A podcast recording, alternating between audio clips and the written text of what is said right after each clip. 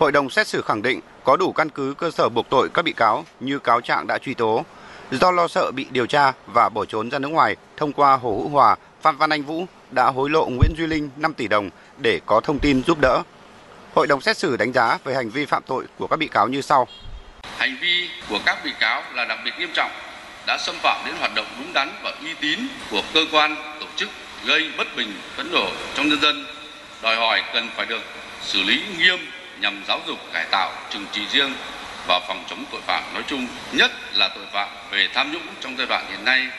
đang là mối lo ngại của Đảng, Nhà nước và nhân dân ta. Do vậy, việc khởi tố, truy tố, xét xử và áp dụng hình phạt nghiêm khắc tương xứng với tính chất, mức độ, hậu quả hành vi của từng bị cáo là cần thiết. Tuy nhiên, tại tòa, các bị cáo đã ăn năn hối cải, chủ động khắc phục hậu quả nên được hưởng lượng khoan hồng đặc biệt, tuyên án dưới mức khung hình phạt.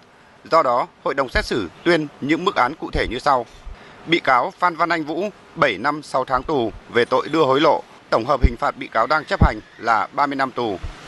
Bị cáo Hồ Hữu Hòa 2 năm 7 tháng tù về tội môi giới hối lộ bằng thời gian tạm giam, do đó trả tự do cho bị cáo ngay tại tòa. Bị cáo Nguyễn Duy Linh 14 năm tù về tội nhận hối lộ. Vụ án này đã khép lại, một lần nữa cho thấy chủ trương của Đảng và nhà nước ta đó là tiếp tục đẩy mạnh cuộc đấu tranh phòng chống tham nhũng, không có vùng cấm, không có ngoại lệ, bất kỳ ai vi phạm pháp luật đều bị xử lý nghiêm minh.